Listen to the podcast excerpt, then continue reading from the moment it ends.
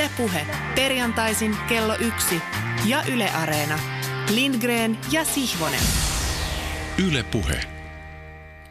Oikein hyvää perjantai-iltapäivää Helsingin Pasilasta. On ilo kutsua juuri sinut mukaan urheilupuheen äärelle. Sellaisen urheilupuheen, joka toivon mukaan kiinnostaa siitä riippumatta, mikä oma urheilusuhteesi on. Meillä on ohjelmassamme alusta asti ollut äh, tietyllä tapaa tällainen vastakkaisten positioiden jännite, kun tuo koko elämänsä urheilumaailmaa kuplan sisäpuolella, välillä lähempänä ydintä, välillä laitamilla kriittisesti tarkkaillen elänyt ja hengittänyt Petteri Sihvonen saatettiin syksyllä kaksituhattaneljätoista yhteen allekirjoittaneen kanssa.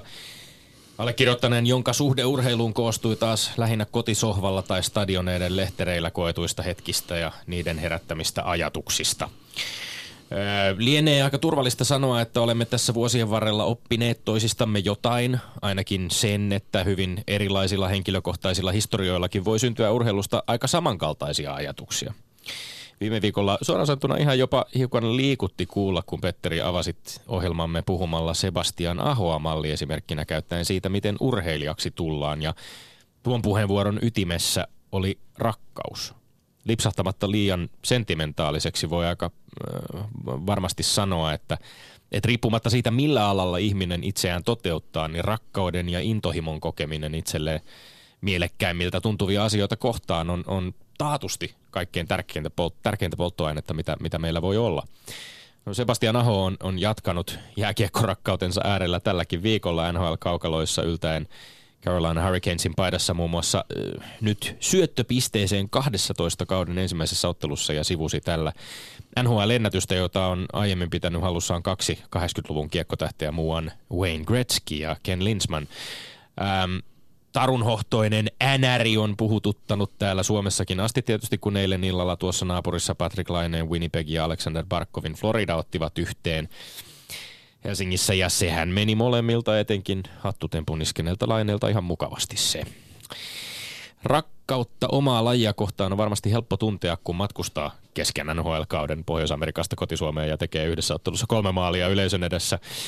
Öö, me taas olemme tänään urheilumanageroinnin ja monenlaisen taustavaikuttamisen äärellä, kun vieraaksi on saapunut suomalaisen ur- urheilumanageroinnin mana- manageroinnin ja urheilumarkkinoinnin ur- uranuurtaja, urheilukirjailija myöskin Erkki Alaja. Lämpimästi tervetuloa studioon. Kiitoksia. Ähm, rakkauden rinnalla huippu-urheilussa kulkee myös se toinen R A-alkuinen sana, eli raha.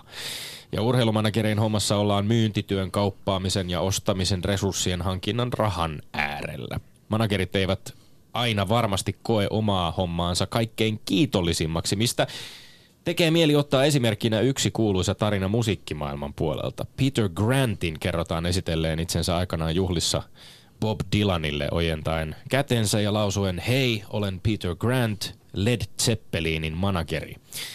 Ja sama tarina kertoo Bob Dylanin vastanneen, enhän minäkään tule kertomaan sinulle omia ongelmiani, minkä jälkeen kääntyi ja käveli pois. Miten on, Erkki Alaja, oletko itse suomalaisen urheilumanageroinnin pioneerina joutunut kohtaamaan lainkaan tämmöistä Bob Dylan-maista kohtelua suhteessa omaan työhösi? En ole kyllä joutunut ja varmaan johtuu siitä, että en ole ollut tyrkyttämässä palvelujani. Kenellekään ehkä samaan tyyliin, mutta hauska juttu sinänsä. Mutta onko, tekee vielä kysyä kuitenkin, no, sinä joudut pitkälti olemaan tekemisissä juuri sen rahan kanssa. Onko se hankala yhtälö tämä rahan ja rakkauden yhdistelmä? Tämä intohimon, intohimo, urheilu on kuitenkin intohimotyötä. No ei se varmaan hankala yhdistelmä, mä oon sitä koko elämäni käytännössä työelämäni tehnyt yhtenä sektorina, jos näin voi sanoa. Ja on oppinut elää sen kanssa. Mä sanoisin näin, että joku voisi sanoa, että rahalla saa intohimoa tai intohimoa saa rahaa. Että se voi ajatella vähän monipäin. Kyllä sun ensin täytyy olla se intohimo ja sitten se raha tulee. Mä itse ajattelen, että jos sulla on hyvät jutut, hyvä intohimo, hyvä muut palvelut, hyvät ne ja hyvät nää, niin sitten se rahakin tulee. Että kyllä siitä varmasti minäkin otan stressiä silloin, kun mulla on tehtävänä vaikka mun öö, urheilijalle hankkia tärkeää rahaa, jotta hän pääsee sinne ja tänne, mutta liikaa ei pidä. Että pitää luottaa siihen, että oma juttu on hyvä ja hänen ennen kaikkea tietysti urheilijan juttu ja se, mitä sä oot myymässä. Mahtavaa. Jatketaan keskustelua urheilumanageroinnista ja oman urasi, pit, pitkän urasi vaiheista hetken päästä. Tässä studiossa emme, emme myöskään kokoonnu kertomaan toisillemme ongelmiamme, vaan ennen kaikkea ehkä ratkomaan yhteisiä ongelmia sekä urheilun suurta mysteeriä, sillä me olemme Lindgren ja Sihvonen. Ja me emme ole urheilupuheen salvukukkoja. Joo, tervehdys vain minunkin puolestani sinne kuulijalle. Ääntään tässä verryttelee ja tanteeraa auki jäsen Sihvonen, kokeellisen urheilupuheen eräänlainen olkikuukkeli, joka tulee maalta, ei stadista. Kuten tuo olikin jatkuvassa elämänhiprakassa oleva sänkykamarikatseinen hieno kollegani Tommi Helsinkiläinen tulee. No Kulosaaresta, mutta onko se eri asia? On se vähän. Minulle se on stadi. Jaa, siis jos jotaku... Minulle ei. ei. No niin, tä- tästäkin ehkä sitten keskustellaan vielä. Mutta mä, mä, minä alleviivaan, että jos joltakulta meni ohi kertaan, olen kokeellisen urheilupuheen olkikuukkeli, maalainen, en stadista. Mutkan kautta, mutta vain mutkan kautta tähän liittyen tapasin myöhään eilen ehtoolla Hoon kaupungissa pitkästä aikaa toista itselleni rakasta olkikuukkelia, alun perin pohjalaista häjyä, veljääni Leijonamieltä. Jos mielimme olemaan vapaita urheilumiehiä ja tekemään, mitä vapaiden urheilumiesten tekemän pitää, on välillä pidettävä tuollainen ajatuksia voimisteluttava kokoontuminen. Minulla oli uuden karhea taktiikkatauluni mukana siltä ja varalta.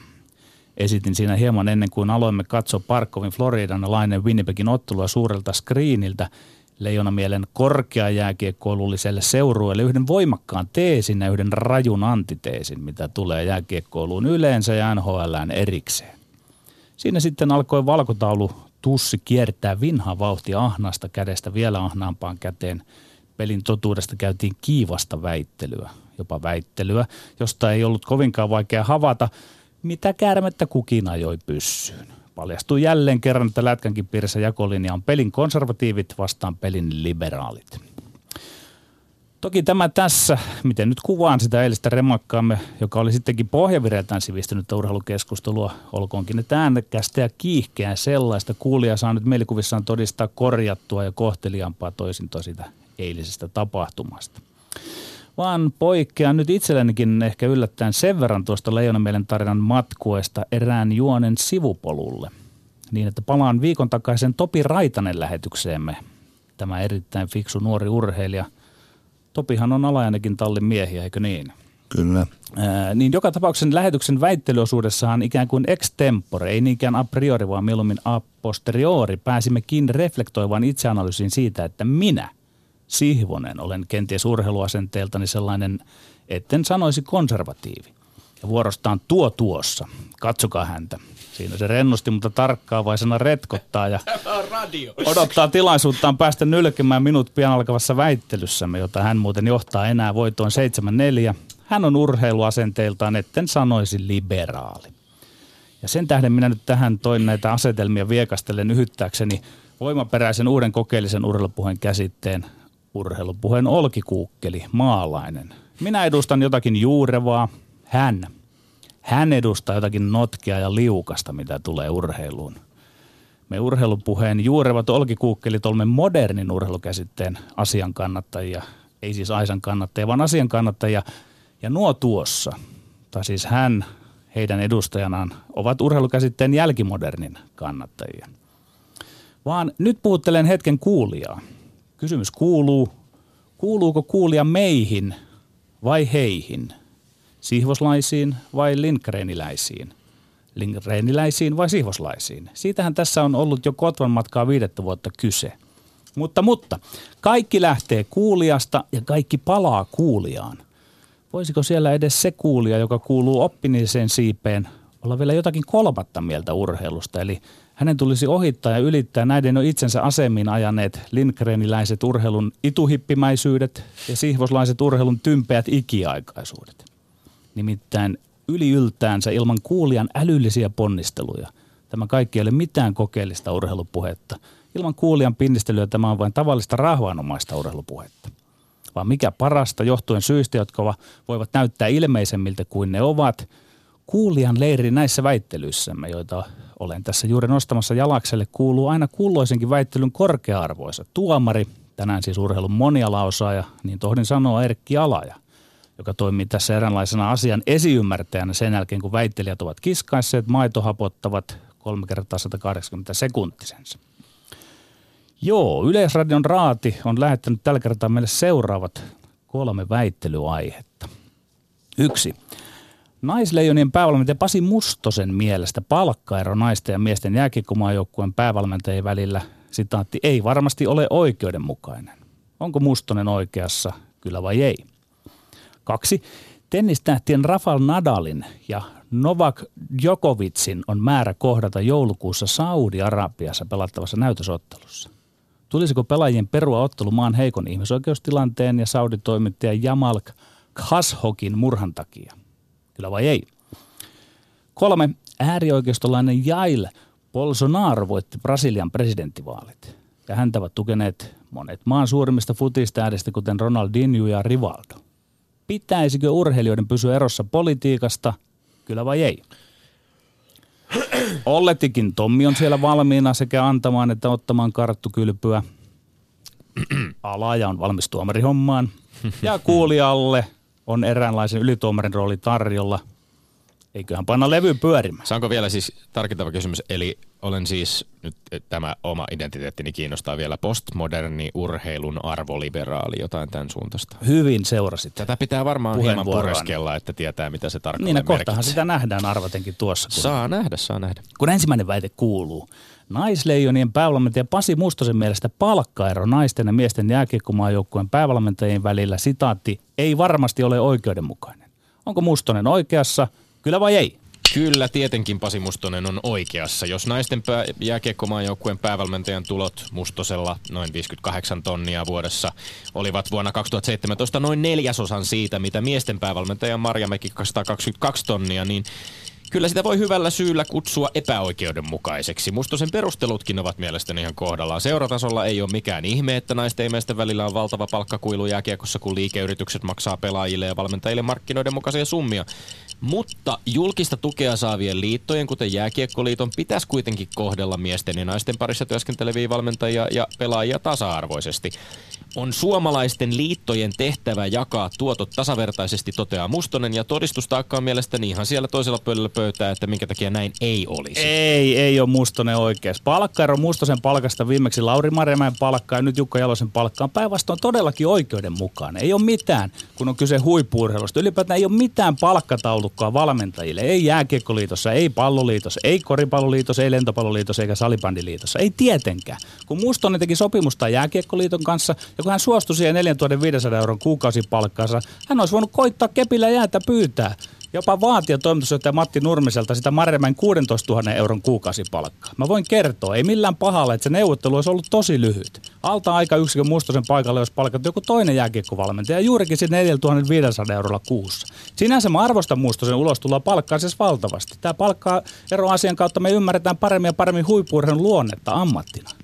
Ei ole mitään palkkataulukkoa, ei mitään kriteereitä. Eli liitot voivat päättää ihan itse, itse omassa... Niin se käytännössä menee ja niin paljon. Se pitää urheilussa mennä. Ja no, ehkä verrataan vähän ulkomailla valmentavien mm. palkkoihin, mutta tämä on markkinakysymys, Tomi, hyvä. No mutta se on myöskin urheilun äh, julkisen tuen kysymys ja se on myöskin kysymys menestyksestä, jonka Mustonen ihan perustellusti nosti esiin. Tässä maassa tehdään ihan hirveä halo olympiamitaleista, muistetaan kyllä riemuita naisten menestyksestä olympiajäillä.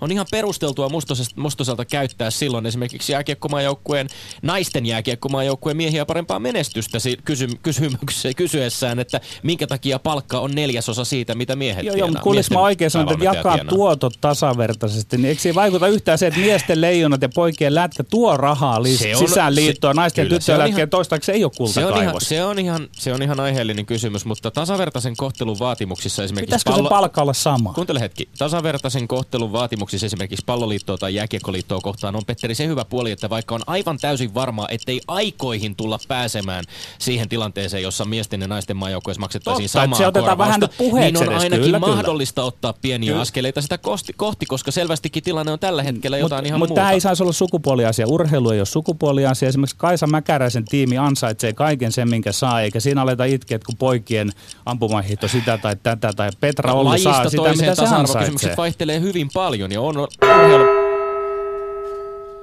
Sieltä se kongi taas. Aika vauhdilla. Keskeytti Lindgrenin tällä kertaa. No niin, toinen väite. Tennistähtien Rafael Nadalin ja Novak Djokovicin on määrä kohdata joulukuussa Saudi-Arabiassa pelattavassa näytösottelussa. Tulisiko pelaajien perua ottelu maan heikon ihmisoikeustilanteen ja sauditoimittaja Jamal Khashoggin murhan takia? Kyllä vai ei? Tää...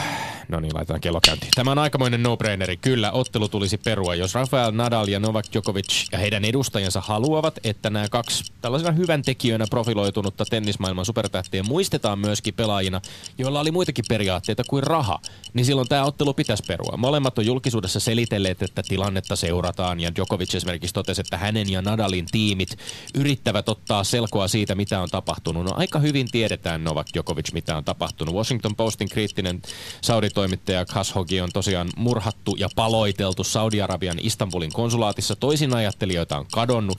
Maan hallitus on vastuussa massiivisista ihmisoikeusloukkauksista. Tässä tilanteessa ainoa oikein moraalinen, moraalinen valinta Nadalilta ja Djokovicilta olisi vetäytyä tästä ottelusta. Ei missään tapauksessa ei tulisi perua tuota ottelua. Ei siitä mitään tule, että sillä tavalla sotketaan väärin politiikkaa urheilusta. Aletaan perua urheilua eri puolilla maailmaa poliittisin perustein. Perättäisin sanoen, se on ihan mahdoton homma ja tekemätön paikka. Kuka tai ketkä päättää, mitkä ovat peruskriteerit sille, että missä perutaan, missä ei. Päättääkö kriteereistä U S A, Venäjä, Saudi-Arabia vai Aasian maat, ehkä Kiina? Päättävätkö kristityt vai muslimit? Vai vaikka eurooppalainen älymystö? Kenties siitä voisi päättää suomalaisen yhden miehen Lindgrenin komissio. Urheilu, kärkiammattilaisten huipputennis mukaan lukien on sellainen juttu, että ei se osaa ottaa erottelemaan maailman eri kolkkia sen suhteen, missä voi pelata, missä ei. Tämä on ihan selkeä juttu. Ei mikään valtio, ei mikään kansanryhmä, ei mikään uskonto, ei Y K, ei edes K O K, eikä mikään maaosa ja niin edelleen voi asettua sellaiseen urheiluerotuomarin asemaan, joka määrittelee mikä valtiomuoto, mitkä poliittiset suunnat ja niiden elävät sopivia urheilun kannalta. Ei tässä mitään yhtä päättävää tahoa tarvita. Kuka päättää? Kriittinen lehdistö päättää, urheilijat päättää, heidän taustavaikuttajansa päättää, missä menee raja.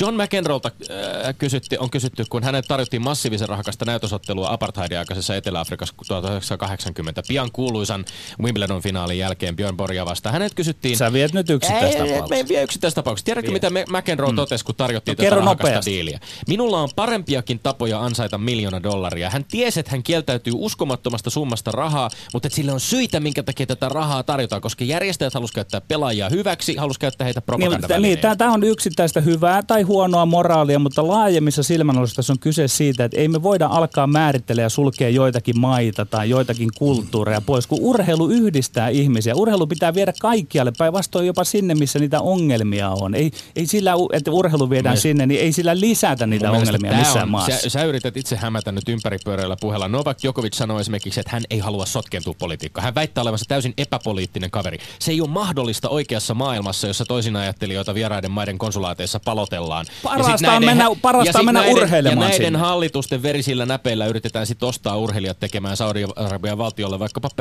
R. Urheilla ei, ei voisi missään Tominolla sinun kriteereillesi, jos me alettaisiin kaivella eri urheilija kulttuureista. Urheilija ei ole ongelmia. Epäpoliittinen silloin, kun hän suostuu johonkin tilanteeseen ja sanoo, että hän ei halua sotkeentua politiikkaan.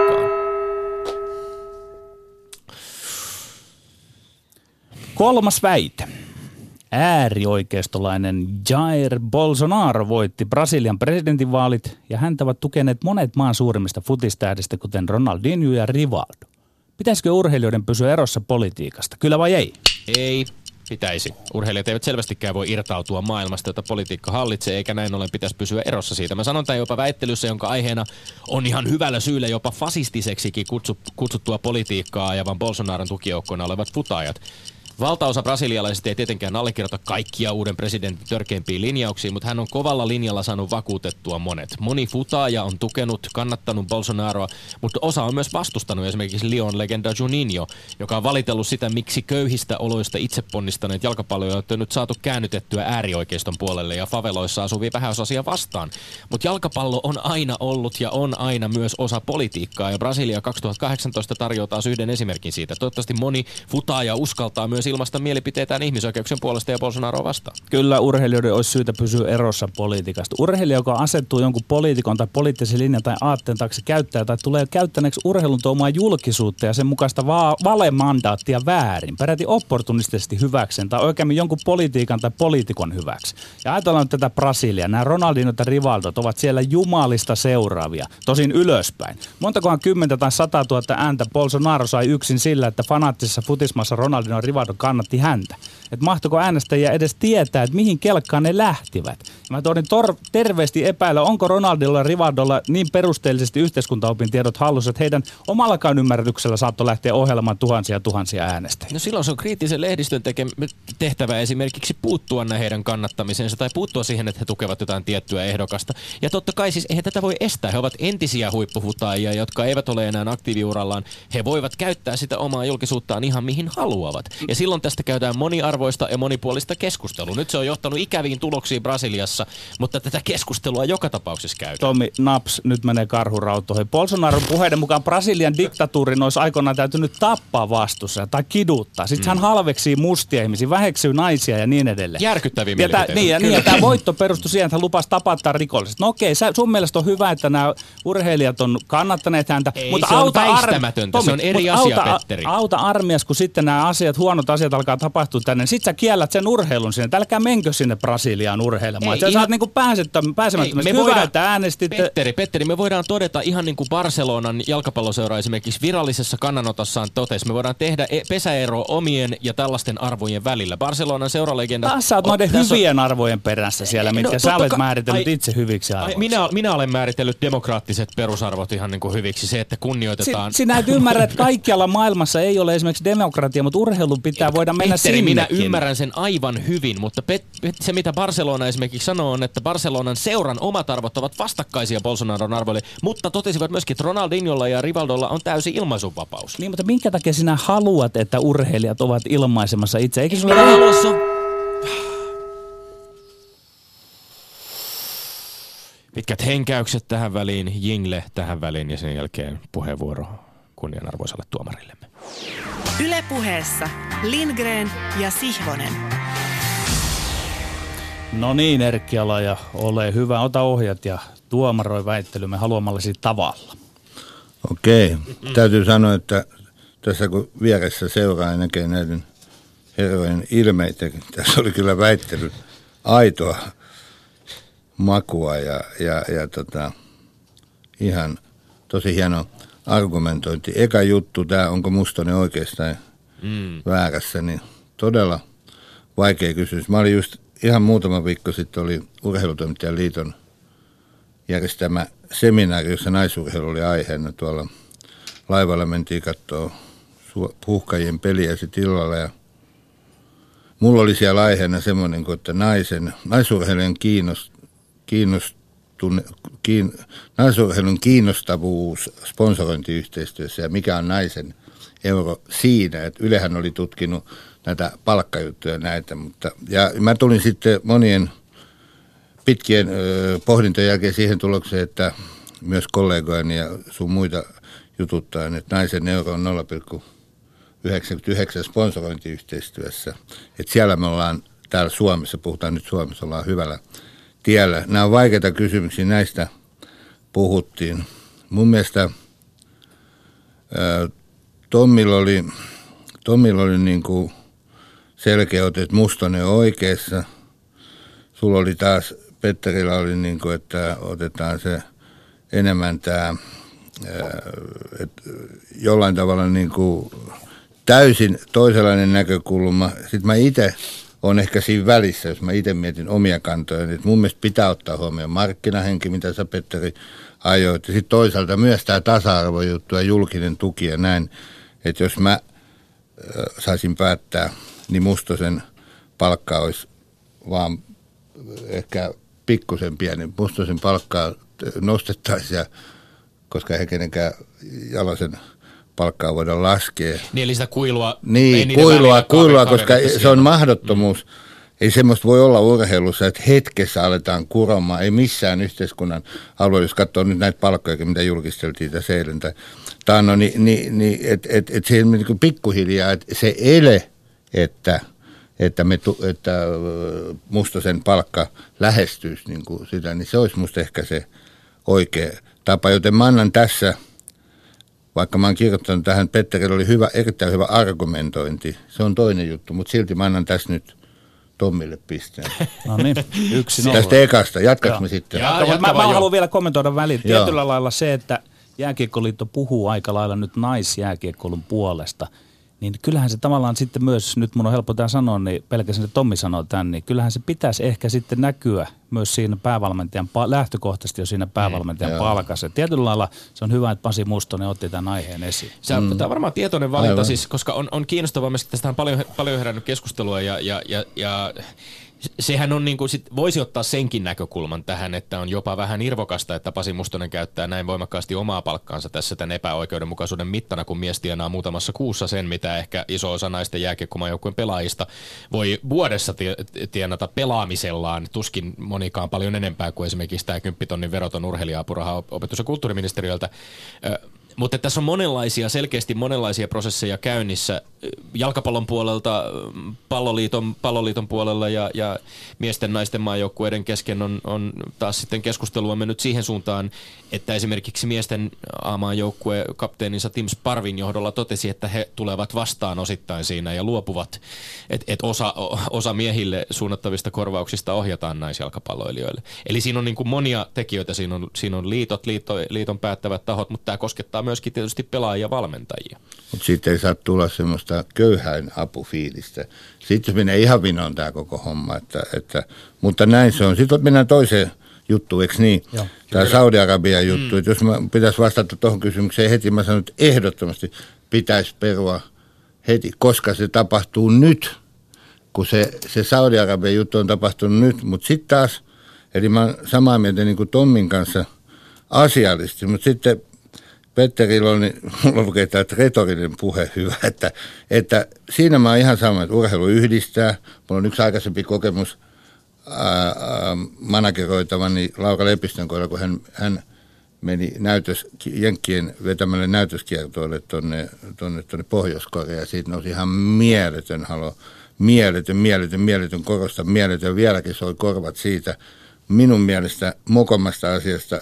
Siinä mielessä, että oli luvat kysytty ministereiltä kaikilta ja, ja, ja tiedettiin, mitä tehdään ja enemmän oli tämmöinen urheilun yhdistämisenkin, mitä nyt nähtiin sitten, kuinka nämä on lähestynyt olympiakisojen urheilun kautta, että kyllä urheilu voi oikeasti yhdistää. Ja toki meillä oli aikanaan ping-pong-diplomatiakin tästä hyvänä esimerkkinä, että se, että niin kuin Petteri sanoi, että, urheilu, että sitten ei voi missään järjestää mitään urheilua, niin mäkin ajattelin silloin, eihän Pohjois-Korea ainoa maa. Eikä Saudi-Arabia, jos on näitä. Niitähän maailma, monta, maailma, monta maata on maailmassa, jos ei ole tämmöistä ihmisoikeus. Pikemminkin voisi kysyä näin. Oliko, niin, oliko, oliko ehkä ongelma silloin se, että tämä Laura Lepistön vierailu linkittyy niin voimakkaasti nimenomaan Pohjois-Korean edesmenneen diktaattorin Kim Jong-ilin syntymäpäivän kunniaksi järjestetty? No, voi olla hyvinkin. Voi olla hyvinkin. Vaikutti, mutta tämä on hyvä, hyvä voi olla hyvinkin, siitä, että... mutta se on, aiheutti tosi paljon niin omassakin päässä mietintää. Sitten, silloin mä muistan, mä päätin, että musta tulee maailman paras Pohjois-Korea. Asiantuntija. No ei musta ole tullut, mutta mä jollain tavalla kuitenkin niin kuin kiinnostuin siitä, siitä, että mistä tässä on oikein kysymys. No joka tapauksessa, jos pitää pisteitä jakaa, vaikka mä asiallisesti olin niin kuin tavallaan Tommin takana, mä annan nyt Petterille pisteen tästä. Retoriikalle. Joo, ja siellä oli hyviä näitä kuitenkin, että mä oon si- samaa mieltä siinä, että maailma on täynnä näitä, että on aika vaikea.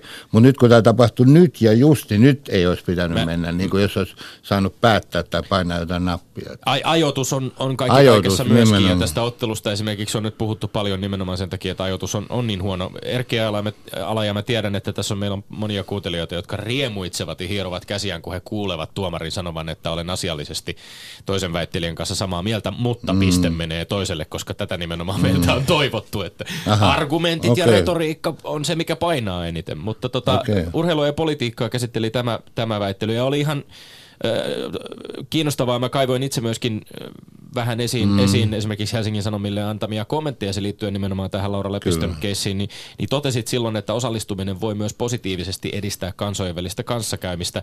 Ja, ja tämä on ehkä se kaikkein kiinnostavin kysymys. Maailmahan on täynnä maita, joissa poljetaan ihmisoikeuksia. Ja tämä oli tietysti Petterin argumentti myöskin, ja se on ihan, ihan minusta aiheellinen argumentti ja hyvä argumentti, että mihin raja vedetään. Nimenomaan mihin vedetään, se on sitten...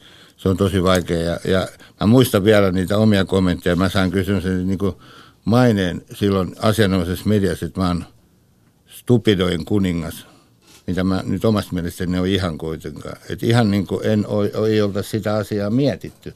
Silloin ei just tää juttu, että kyllä pitää olla. Ilkka Taipale, mun, nyt mun tuli mieleen, Ilkka Taipale, rauhan mies, otti muhun yhteyttä silloin ja sanoi, että kuule Erkki, sä oot ihan oikealla asialla, että näin rauhaa rakennetaan maailmaa.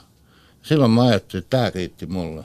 Jos Ilkka Taipale, kunnioittava persona omassa työssään, fantastinen tyyppi, sanoo näin, liittyy tähän Pohjois-Koreaan, hyvä näin. Suomalaisen sadan niin. komitean Aivan. Ä, alun alkaen Aivan. perustaja perustamassa mukana ollut. Aivan. Me, meillä oli viimeinen aihe myöskin, joka liittyy sitten futikseen ja brass, brassipolitiikkaan. Joo. Tämä on vaikea kysymys, kun tulee Ronaldinho esiin, koska jos mä jotain pelaajaa rakastanut, niin Ronaldinho. Siksi, että se hymyili aina, se kikkaili, kaikki huusi ja haukku, se kikkaili, se hymyili, vaikka se epäonnistui. Se oli sitä, mitä ei enää ole, ehkä kuin ihan vähän. Siksi, ja missä Ronaldinho on, mun on pakko olla aina Ronaldinhon tukena, niin tässäkin asiassa. Ja, ja tota, missään tavalla mun mielestä urheilijoiden tyyppilokaa Ronaldinho ja nämä kumppanit ei ta- tarvitse olla. Miksi niiden pitäisi olla politiikasta erossa? On ne ollut hyviä tai huonoja. Samanlaisia ihmisiähän ne on ja käyttää ne hyväkseen sitä omaa brändiä ja omaa vetovoimansa, niin sehän se on niillä oikeus siihen, niinhän kaikki tekee. Joten tässä mä joudun ihan, enkä yhtään enempää selittele, antamaan Tommille, Oi! Tommille pisteen. Tänne se tuli, olin, olin hieman epävarma siitä, mitä lopulta käy, mutta, mutta näin, näin kävi. Joo. Öm, Kiinnostava, ehdottomasti kiinnostava aihe on, on tämä Brasilian presidentin vaalit ja, ja, ja uuden presidentin valinta ja, ja siihen liittyvät koukerot. Voin lämpimästi suositella tällaista tota, nettisivua kuin y g foot piste com. Yellow and Green Football-sanoista tulee tämä y g foot piste com, eli siinä käsite, se on siis brasilialaiseen jalkapalloon keskittyvä sivusto. Siellä on, on äh, mielenkiintoinen artikkeli, joka oli itse asiassa ennen Bolsonaron valintaa äh, kirjoitettu artikkeli äh, otsikolla The Elections Dividing Brazil Have Also Split mm. Football in Two, eli äh, Brasilian jakavat presidentinvaalit ovat, ovat jakaneet myöskin futisleirin kahtia, jos voisi näin sanoa. Mm. Ja tämä on tietysti kysymys tai, tai äh, kommentti, joka, joka Petterillä on aika usein näihin, näihin kysymyksiin liittyen ollut, että, että politiikka usein lyö kiilaa nimenomaan urheilijoiden ja urheiluperheiden äh, välille. Ja, ja siinä, siinä tilanteessa mun mielestä oli jotenkin lohdullista silloin lukea esimerkiksi F C Barcelonan kannanottoa, jossa totesivat, että meidän arvomme ovat täysin vastakkaisia Bolsonaron arvoille, ja, joita, joita seura-ikonit Ronaldinho ja, ja Rivaldo ovat asettuneet tukemaan, mutta samaan aikaan kunnioitamme heidän oikeutta ilmaisuvapauteen. Kyllä, mä en halunnut ja. tässä myöskään ottaa kantaa sen Bolsonaron mm. mihinkään arvomaailmaan, vaan, vaan tähän, että kyllä, voiko kyllä. urheilija olla. Että se on toinen asia, sit kyllä, ollaanko kyllä. niiden takana vai eikö, mutta että, että oikeus täytyy olla. Niin kuin. Juuri näin. Tulos ja. hyväksytään ja se. nyt näyttäisi täällä rätingeissä, että se on kahdeksan neljä Tomi Lindgrenille. Siitä meidän Peli on tiukkaa edelleen, mutta rehellistä. Siitä meidän on hyvä jatkaa ensi viikolla. Lämmin kiitos arvovaltaiselle tuomarille näistä tuomioista. Kiitos, kiitos.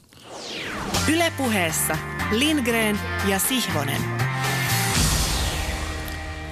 No niin, Erkki Alaja, sinä olet ollut niin monipuolisesti suomalaisessa urheilussa mukana, että haluamme antaa sinulle itsellesi tähän alkuun vähän niin kuin vallan määritellä suomala- suhteesi suomalaiseen urheiluun. Mitä sä oot ensisijaisesti, kun katsot joko nykyisyyttäsi tai aikoja taaksepäin?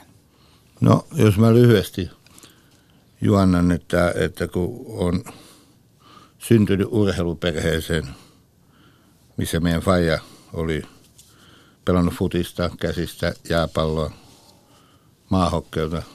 Ja sitten oli kaksosveli, jonka kanssa tehtiin kaikki yhdessä, niin se tietysti me kasvettiin ja omiksi lajiksi tuli käsipallo, futis, missä mä olin niin kuin enemmän kansallistasoa, Broidi oli kansainvälistä tasoa. Mutta on saanut nauttia jalkapallosta, käsipallosta täysin siemmauksen.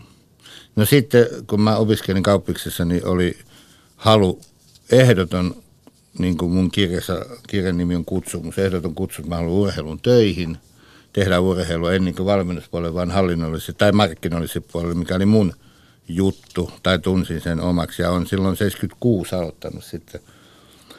Svullilaisessa yhteisössä, eli Suomen pöytätennisliitossa, sen jälkeen Suomen voimistoliitossa, oli mun korkeakoulu, nämä molemmat kesti kymmenen vuotta. Opin tunne- ja urheileman koukerot, silloin oli Svultul-asetelmat ja kaikki tämä järjestörakenteet, ihmiset sun muut. Ja sen jälkeen mulla oli polte tehdä oma firma. Panin pystyyn semmoisen kuin Pähkinä, joka nyt on edelleen voimassa yli kolmekymmentä vuotta, joka tekee urheilua, Mutta on myös ollut tehnyt ihan normaali mainostamista töitä ja mä oon tehnyt copyright töitä. Mutta varmaan sit siitä voisi ajatella näin, että kahdeksankymmentäluvulla, kun tämä on perustettu, niin mä oon, jos käyttää semmoista sanaa, että on ollut urheilumarkkinoissa pioneerimiehiä, niin on, on, on yleensä tätä koko markkinointisektoria, sitten sponsorointiyhteistyötä ja niitä kehittänyt ja sitten tuhatyhdeksänsataaluvun alkoi managerointi oikeastaan yhtenä osana urheilumarkkinointia ja sitten mä olen kaksituhatta tekeen kirjoja, mä tein ensin kolme oppikirjaa ja sitten nyt mä olen viisitoista kirjaa tehnyt, siis tietokirjoja ne kaikki ja nyt on kuusitoista menossa Olympiastadionista ja sillä tavalla, että sit mä oon kouluttanut paljon, sen mä koen semmoiseksi, että jos mun pitäisi yksi asia ehkä nostaa mun omista jutuista, mitä mä katson niin kuin mikä yhteiskunnalle ja urheiluliikkeelle on arvokkainta, niin ehkä se on tämä koulutuspuoli. Mä oon kyllä pyrkinyt jakamaan sitä, mitä mä oon itse oppinut tässä matkan varrella. Koulutusta ja kaikkea sitten laidat laitat. Mä oon saanut tehdä suomeksi sitä, mitä mä oon halunnut, eli urheilu. Nimenomaan tehdä urheilu, ehkä siinä sivussa vähän sitten vaikuttaakin johonkin asioihin. Mutta mä en ollut missään hirveän näkyvillä posteilla. Mä en ole halunnut semmoista. Mä haluan enemmän tehdä taustalla. Mutta sinut kuitenkin voimakkaasti ja, ja, ja syvästi tunnetaan suomalaisen urheilun taustavaikuttajana no ja merkittävänä sellaisena. Sanoit syntyneesi urheiluperheeseen, mutta synnyt myös pappissukuun ja pappisperheeseen. Ö, tekee mieli kysyä, onko sinun urheilusuhteessasi, Erkki Alaja, ja millainen suhde tavallaan pyhän ajatukseen? Täälläkin, tässäkin tällä kanavalla on käsitelty useampaan kertaan meidän ohjelmassa, mutta myös muissa ohjelmissa vähän sitä, että onko urheilu jollain tavalla myös pyhää. Onko siinä jotain, aika usein vedetään linkkejä uskonnon ja urheilun välillä jollain tavalla, että näissä kokemuksissa on jotain samaa? No kyllä, varmaan just. Se, se, on, se on fyysinen kokemus, mutta osittain urheilu myös sisäinen ja henkinen kokemus. Että, että jos mä funtsin meidän faijaa, joka oli tosiaan pappi ja setähän oli piispa, Suomen parhaat sata kymmenen aitureita, tähtäisi neljäkymmentä pitämättömiä olympiakisoja ja Y M Y. No niin, niin faija, faija lopetti jalkapallon silloin, kun se oli alkanut opiskelemaan teologiaa, ei käsipalloa, kun jalkapalloa, sitä myöhemmin harmitti, että se lopetti sen takia, että ei, että ei se palvo liikaa urheilua, ja sitten myöhemmin, että jos mä nyt isäni oppia noudatan, niin urheilu on pyhää, mutta ei sen takia pidä lopettaa mitään. Urheilua pelataan pyhäisiin usein. Mekin lähdettiin tuosta Akikolan kirkosta, kun faija veti meidän handistadin käsipallomatseen, niin me otin Proinikas usein vakseina. Ja sitten faija tuli liperit kainalossa sinne, lähettiin siitä, se lyhen saarnoin sen mukaan, että ei tämä ruskeus ole pelaaja. Niin. Mutta olisi näiden maailmojen, jollain tavalla voisi ajatella, että, että tota, aika usein, usein ehkä sitten urheilun kohdalla voidaan uskonnollisesta näkökulmasta tulla jopa jonkinlaisen epäjumalien palvomisen tai, tai tota, jos ajatellaan nykypäivän urheilua, puhutaan valtavista rahasummista, is- isoista rahoista ja asioista, jotka ovat hyvin voimakkaasti maallisia. Eikö näiden maailmojen yhteensovittaminen, jos sinä olet työskennellyt urheilun parissa, tulet tällaisesta perheestä myöskin, jossa uskonnolla on ollut iso rooli ja sitten, sitten, on, se, sitten on se raha, joka jo tuossa alkujuonnossakin mainittiin. Voiko näitä sovittaa näppärästi yhteen? Kyllä mä luulen, että ne on sovitettavissa, ainakin on ollut omakohtaisesti.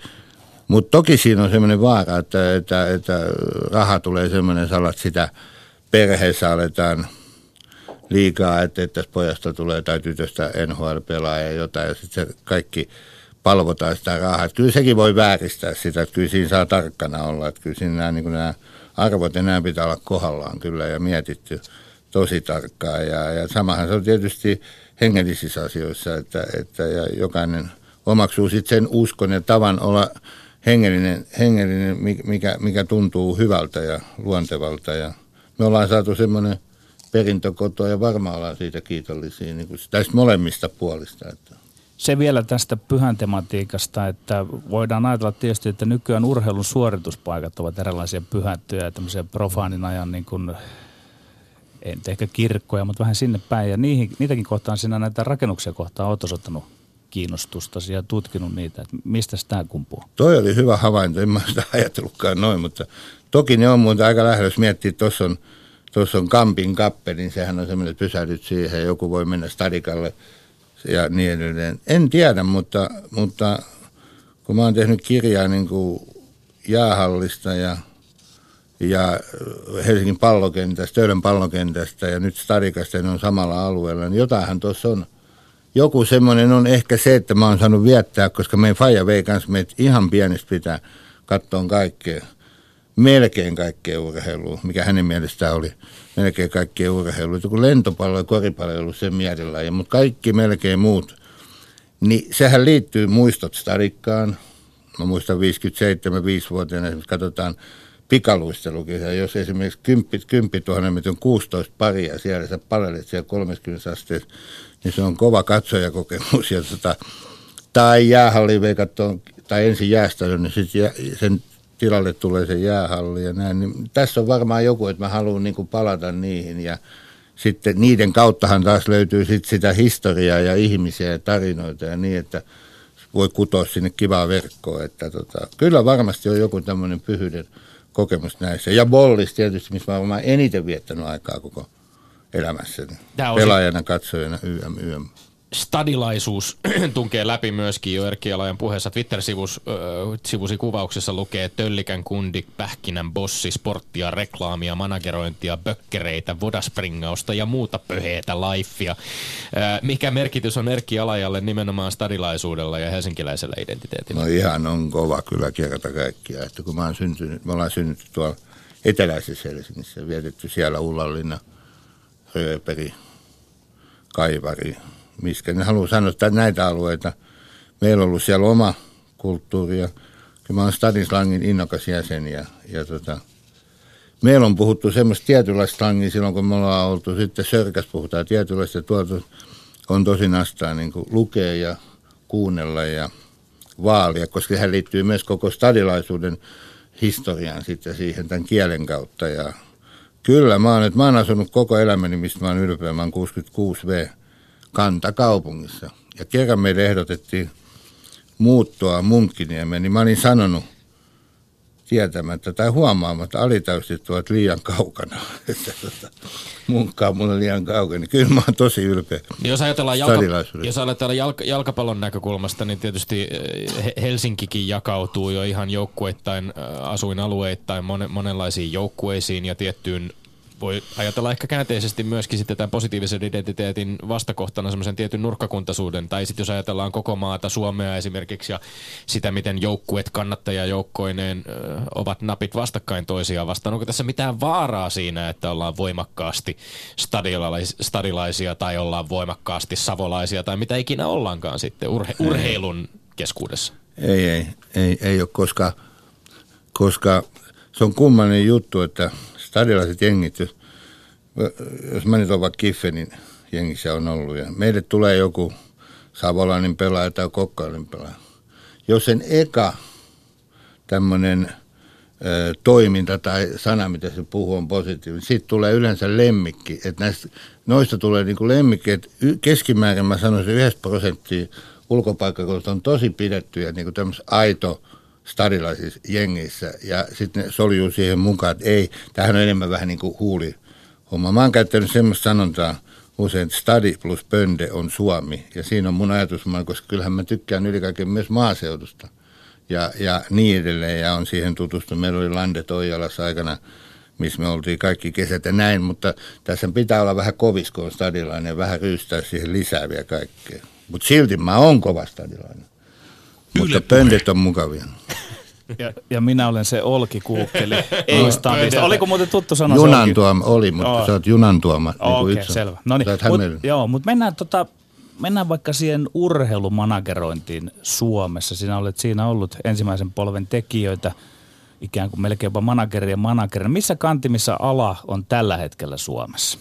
No ala on nyt aika hyvässä nousussa sikäli, että tämä kehityshän alkoi vauhdittua. kaksituhattaluvun alussa oli ne ää, sur, kurjat ää, Lahden kisat, jonka jälkeen sitten tapahtui niin, että ehkä jopa puolet yrityksistä teki sellaisia periaatepäätöksiä, että hei, sponsoroi enää yksilöurheilta, jolloin yksilöurheilta tuli hätä. Siis muutenkin jolloin, kuin hiihtäjiä alettiin kyllä, yljeksi. Kyllä, ihan kaikkea koski. Ja, ja, ja, tuota, ja sitten niin kuin, meitä oli muutamia managereja, jotka oli tehnyt vähän niin kuin omiin nimiin ja omalla ammattitaidolla itse kehitetyllä ja niin edelleen näitä juttuja. Sitten me löytiin päitä yhtä ja perustettiin Suomen urheilumanagerit kaksituhattayhdeksän, ensi vuonna on kymmenvuotisjuhlat. Käynnistettiin Viekonmäellä managerikoulutus, nyt on sieltä noin sata eh, ihmistä kahdeksan, seitsemän kurssin aikana, seitsemän vuoden aikana koulutettu ja, ja managereja tässä yhdistyksessä sata kaksikymmentäviisi suurin piirtein ja että ala kasvaa, mutta tarvehan on ihan loputon. Että se on sitten taas niin kuin, sitten on toinen kysymys, kuka tarvii manageri, kuka ei, mutta se on pitkä keskustelu. Mutta, mutta niistä puheluista ja yhteydenotoista päätellen, mitä meille ää, managereille tulee, niin te, se on ihan loppumaton se tarve. Me, mä oon ihan varma, että meidän urheilun päättäjät ei ehkä kukaan ihan ymmärrä, niin kuin, miten... Joskus jopa tuskasta on sillä urheilijalla. On sellaisiakin tavoja, että urheilija itkee puhelimessa, kuulostaa ihan järkyttävälle. Ja sitten tulee vaan, että jos mä voin tota auttaa, niin mä autan, jos mä voin.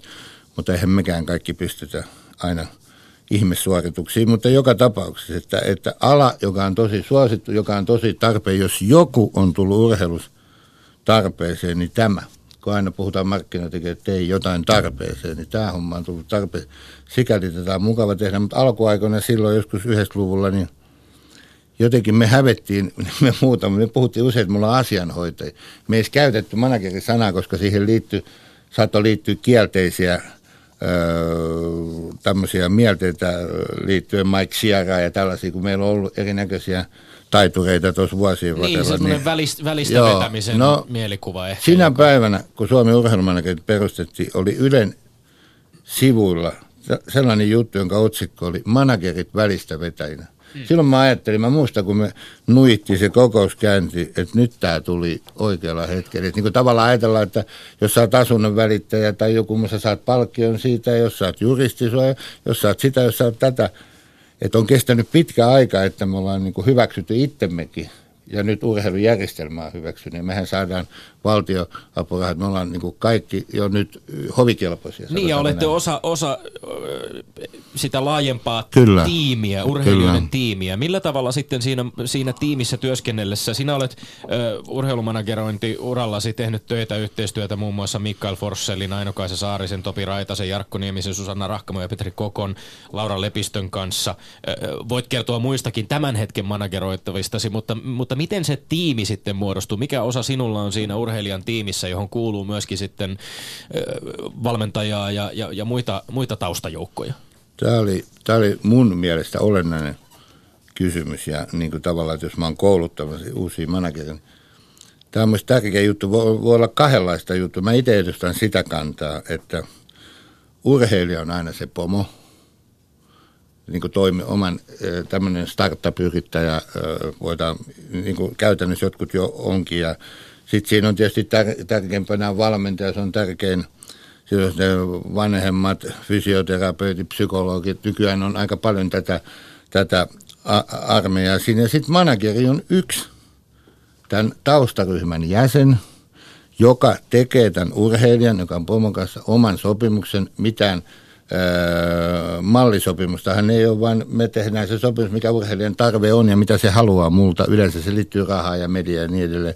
Eli mun, mun mielestä mun täytyy managerina osata tehdä se tehtävä, mitä mä oon sopinut urheilijan kanssa. Toisaalta sitten olla yksi tämän, tämän taustaryhmän jäsen, olla siinä kannustava, hyvä, positiivinen persoona, rakentaa sitä hompaa sitten suhteessa kaikkiin sidosryhmiin vielä ja niin edelleen. Toinen linja voi olla semmoinen jenkkityylinen tai tommoinen, mikä varmaan tulee Suomeenkin, että managerit alkaa pyörittää, niin kuin, että se rakentuu managerien ympärille. Mutta se voi olla sitten semmoista astetta eteenpäin kehitystä, mutta sanotaan suurin osa tapahtuu varmasti näin. Ja sen takia managerin pitää osata myös sopeutua siihen, kuunnella urheilijaa. Manageri ei ole se, joka pitää näkyä ja kuulua. Managerin pitää hoitaa oma homma. Ja jos tarvitaan, niin tulee esiin, mutta ei, ei se ole mun show, se on sen urheilijan show. Kaksi oleellista kysymystä liittyen tähän tarpeeseen managerille. Oletko viime aikoina ottanut lisää uusia urheilijoita? Joo, olen. Tämä on mielenkiintoista. Mä teen Mikael Forssellin kanssa, jonka kanssa on tehnyt kaksikymmentä vuotta.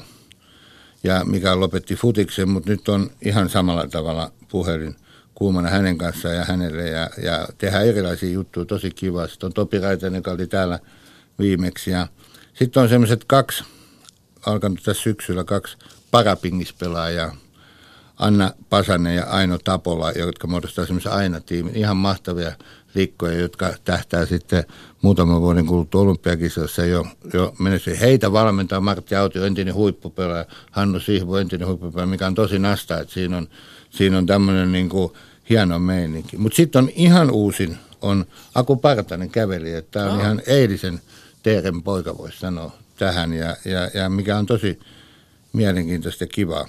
Ja, ja sitä mä teen sitten yhteis, yhdessä vaimoni Tuuli Merikosken kanssa, joka on meritoitunut urheilussa ensin juokseen ja nytkin tietysti juokseen ja muuten aktiivisena kouluttajana ja kehittäjänä.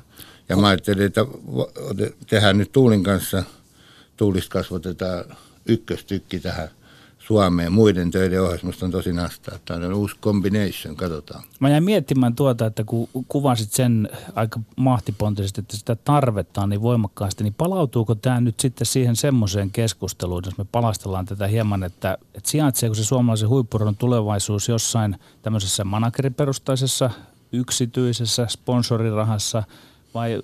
Vai onko, ja onko jäämässä jälkeen sitten tämmöinen rakenteellisempi raha, joka tulee sieltä jostain akselilta, olympiakomitean, huippurheiluyksikkö, valtioneuvoston veikkaus ja näin. Ja, ja et, et onko tämä niinku tää jälkimmäinen jollain lailla laahaa perässä? Et sen takia se tarve on niin valtava nyt sitten teille managereille.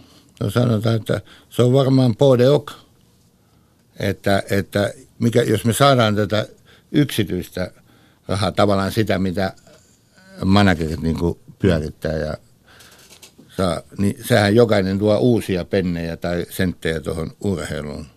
Ja se, se on tosi tärkeää. Ja mulla on ollut mielessä tuhat kertaa, että, että ja joskus se pitää vielä toteuttaa, että käynnistetään koko maata koskeva laajainen tämmöinen koulutus. Tässä ei ole mitään muuta vaihtoehtoa kuin koulutus ympäri Suomea seuroihin kaikkiin, jotta se osaaminen näissä alueissa on maksimaalista. Siitä on kysymys tässä jutussa. Ei kannata itkeä ennen kuin on tehty. Ja, ja, ja, ja sitten on toinen puoli tämä valtio, ja nythän oli näitä kannanottoja, että ehkä tulee öö, monta kymmentä miljoonaa urheilua. Niihin täytyy suhtautua varauksella, kun poliittinen tilanne on tämmöinen, että mikä on seuraava hallituksen aikana. Mutta jos siellä kasvaa ja näin, niin sittenhän urheilun tilanne paranee, jos kasvaa julkisella puolella. Ei se koskaan julkisella puolella kasva niin riittävästi. Ei tule ikinä varmasti, että tätä yksityispuolta pitää olla, ja siinä on rajana mun mielestä vain niin kuin taivas, että se on ihan osaamisesta ja näin kiinni, että jos meillä on hyviä tekijöitä ja hyviä juttuja ja näin, niin varmasti toimii. Et mä näen tämän asian ihan tämmöisenä osaamiskysymyksenä ja, ja uskon olevani oikeassa myös siinä asiassa. Ää, huippukävelijä veli-Matti Aku Partanen tosiaan, jonka, jonka mainitsit nyt sinun, sinun talliisi kiinnitetty, jos, jos näin voi sanoa, ja, ja uh, urheilija, jonka, jonka tulevaisuudesta ja, ja on, on puhuttu paljon hänen, hänen äärimmäisen kovista, kovasta kyvystä kestävyysurheilijana ja lupauksista, jotka va, jos nyt itse pitäisi veikata, niin tulevat kyllä tuomaan myöskin arvokisamitaleita. Tekee mieli kysyä, että, että kun tätä ohjelmaa on tehty, niin kuitenkin se joukko tällaisia korkean profiilin urheilijoita, manageroivia henkilöitä on suhteellisen kapea. Me olemme yhteydessä tietysti usein managereihin, kun me pyydetään urheilijoita tänne vieraaksi, ja, ja aika lailla yhden käden sormilla voi kuitenkin laskea sen joukon ihmisiä, joiden kanssa yhteydenpitoa tulee, tulee no niin kuin säännöllisesti, säännöllisesti harrastettua. Käydäänkö teidän kesken veristä kilpailua tällaisista Aku Partasen kaltaisista lupauksista, että kuka pääsee ketäkin manageroimaan? No, ei mun mielestä käydä veristä kilpailua vielä, mutta se tulee joskus. Se on varma, kun nämä markkinat kehittyy. Ja, ja eräällä tavallahan tietysti me käydään aina jonkinlaista kilpailua, mutta ei me sitä niin kuin näkyvästi. Kyllä me suurin osa managerista ollaan tosi hyviä kavereita ja autetaan toisiamme. Just viime, meillä oli tämän yhdistyksen hallituksen kokous, mä oon sen yhdistyksen kunniapuheenjohtaja, niin mä saan osallistua hallituksen kokouksiin, niin just puhuttiin näistä ja mä penäsin sitä yhteistyötä enemmän vielä managerien kesken. Koska me managerit, niin kuin mä itsekin, mä oon ollut aika yksin monesti ja mulla ei ole ketään, kuka mua auttaa ja neuvoo, niin mä kaipaisin jonkun toisen managerin tukea, että mun pitäisi rohkeammin tehdä jonkun toisen managerin kanssa ja päinvastoin, vaikka vaan ihan niin kuin tapauskohtaisesti liittyen johonkin yhteen vaikka varainhankintakeissiin. Että se, se, se, on, se on hirveä niin kuin tarvitse. Kyllä me ollaan aika avoimia niissä ongelmissa. Puhuit, ky- Niin, niin, puhuit myöskin koulutuksesta ja, ja tiedon jakamisesta. Laura Lepistö oli sinun manageroima huippu-urheilija, joka sitten olet itse ehkä, voi sanoa näin, että uran päätyttyä houkutellut samoihin hommiin.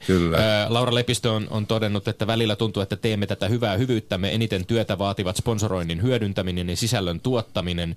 Ää, kuvaile Erkki Alaja hieman tuoretta urheilumanageri Laura Lepistöä. Millainen hän on, on tässä työssä? No jos oli Laura hyvä, täsmällinen, ää, sitkeä ja tyylikäs luistelija, niin on managerinenkin. Nyt jo hankkinut tosi hyviä kannuksia ja ihan ehdoton tähti manageri -aineistus, jos tämmöistä nimeä voi käyttää. Ja Laura on semmoinen laaja-alainen, ja Laurahan on tosi kysytty, se on Taitoluistoliiton hallituksen urheilumanageri, hallitus nuoren, nuoresta iästään olympiakomitean hommissa sun muussa, että, että on... On erittäin toivottava tällaisia entisiä valovoimaisia urheilijoita siirtyisi näihin hommiin. Mä olin just ton edellisen urheilumanagerointikurssin Vieruman päättäjäispäivänä ja siellä oli kaksi, se oli urheilijoista Mikko Koivisto, basketball tuolta Salosta, Eetu Sopanen, joka on joutunut lopettamaan, aivan timantteja mun mielestä. Et yksi tie myös urheilijan on, on, on tässä ja tarvetta aivan, aivan timanteen, että, että se on, ja Laura on hyvä esimerkki siitä. Miten vielä kuvailisit hyvää manageria siinä mielessä, että kun nuoret kuulijat tuolla miettivät, että ryhtyisikö manageriksi, mitä ominaisuuksia vielä tarvitaan? No kyllä se varmaan on se, että sun täytyy rakastaa urheilua, urheilija, ajatella, että se on ainutkertainen, kuunnella sitä, toimii sen tarpeiden, mutta ei omien. Että kyllä se on niinku sen onnistuneen suhteen edellytys. Että mä, ja sitten pitää tietysti olla ammattitaito myydä, keskustella, vaikuttaa, vuorovaikuttaa, selvittää ikäviä asioita. Niitä tulee paljon. Sano ei, sano juu, ratkaista ongelmia.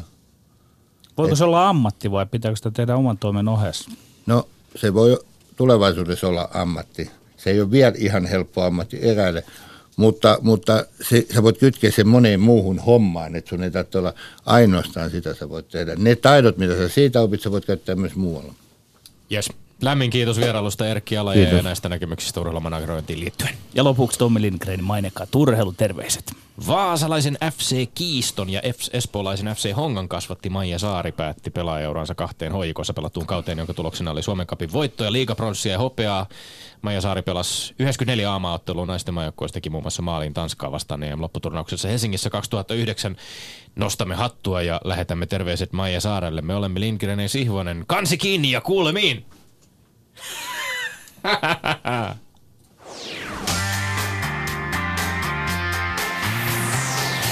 Puhe perjantaisin kello yksi ja Yle Areena.